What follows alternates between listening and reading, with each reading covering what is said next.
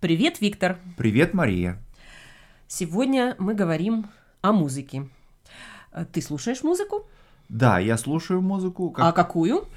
в основном классическую. Когда я э, веду машину или когда я занимаюсь физическими упражнениями, я, как правило, ставлю себе... Ты а, имеешь в виду в тренажерном зале? Ну, у меня э, в подвале, в моем доме есть тренажерный зал, Да. ага. а, вот, и э, там я ставлю себе э, свои любимые произведения э, композиторов эпохи барокко. Вивальди, Бах, Гендель. Да ты что, ты прямо слушаешь классику? Да, э, я открыл для себя классическую музыку и, в частности, музыку эпохи барокко м, 20 лет назад, когда я учился в Будапеште.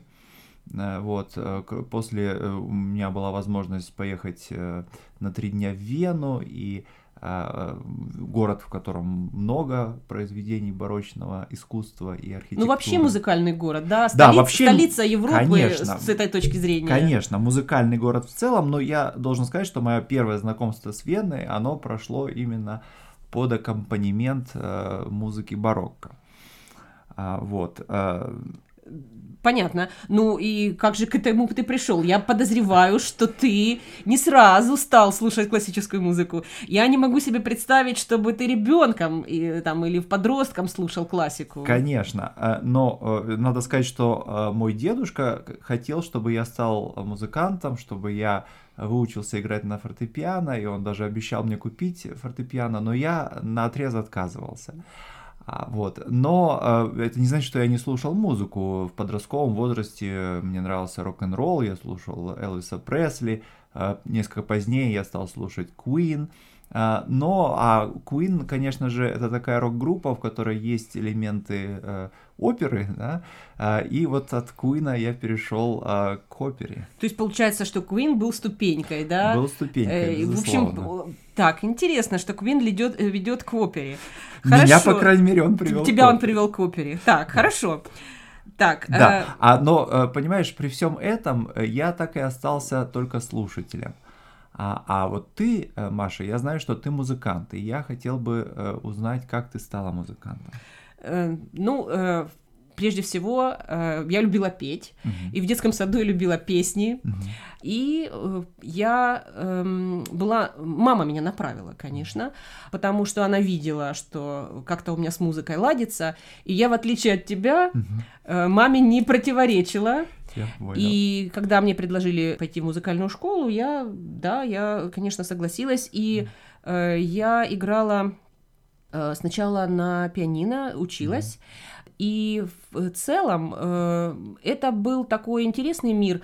Э, Одно дело петь, а другое дело музыку изучать, более серьезно. И оказалось, что это не только искусство, но это такая твердая почва под ногами. Это э, конкретные знания, технические, ну и не только. Есть правила. И вот эти правила дают тебе вот возможность потом себя выразить, и тогда это уже становится искусством. В этом смысле, конечно, можно сказать, что я знала обратную сторону, да, вот музыки. Конечно, это огромный труд, да, безусловно. Но я знаю, что э, поскольку помимо того, что ты играешь на пианино, ты также играешь на гитаре. Расскажи немножко нам о том, э, как ты перешла от э, классического обучения фортепиано к э, игре на гитаре. Конечно, гитара это инструмент более подростковый, что ли, да. Пианино с собой не возьмешь в компанию. Э, ну и да, и у меня это началось, когда мои друзья играли на гитаре, играли все, и я с удивлением обнаружила, что у многих из них не было слуха, но они, тем не менее, играли и пели. И И ты подумал, ну у меня-то уж точно есть и Точно, слух, и- и, точно, да. голос, в общем-то, и поэтому я точно могу сыграть. Да, я гитаре. решила, я решила попробовать. э, и да, и оказалась я одна из последней э, была в своей компании, э, которая взяла в руки гитару. Мгм. Хотя, в общем, э, способности у меня к этому было, может быть, больше, чем у тех, кто, э, чем у некоторых, кого я слушала. Хотя среди нас были люди, которые хорошо и очень интересно играли на гитаре э, и интересно пели. И поэтому для меня э, это не, столько, не только гитара, но это, это и песни. Я пришла учиться э, классической гитаре, но э, очень быстро я стала петь, потому что это было для меня средством социализации. Социализация. Да. Эм, конечно, мой статус в компании э, сразу менялся, как только я брала э, гитару в руки, и, конечно, это давало мне какие-то такое внимание, которое, ну, допустим, такой тип внимания мне не был недоступен раньше. Я помню, что моя мама всегда мне об этом говорила. Как было бы хорошо, если бы ты выучился играть на гитаре, и что она как раз э, упоминала то, что вот твой статус среди твоих сверстников а сразу же, конечно же, повысится. Но я ее не услышал, и в результате вот живу э, с последствиями. Ну, ты, ты стал э, таким образованным слушателем, скорее, да, да? Да, я постарался стать образованным слушателем. Э, вот. Но, а скажи мне, пожалуйста, какую, э, какое место музыка занимает в твоей повседневной жизни? Слушаешь ли ты часто музыку? Ну вот, э, при том, что, конечно, музыку я люблю, я не могу ее слушать часто.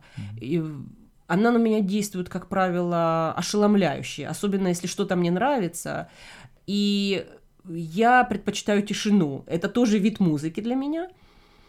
Э, но есть э, такой, э, бывают у меня такие периоды, когда э, во что-то я влюбляюсь очень сильно, и бывает такое, что несколько ме- недель, месяцев живу э, с этой музыкой. Ну вот э, примером это Родриго и Габриэла, когда я услышала Тамакун, а, поскольку они играют оба на гитаре.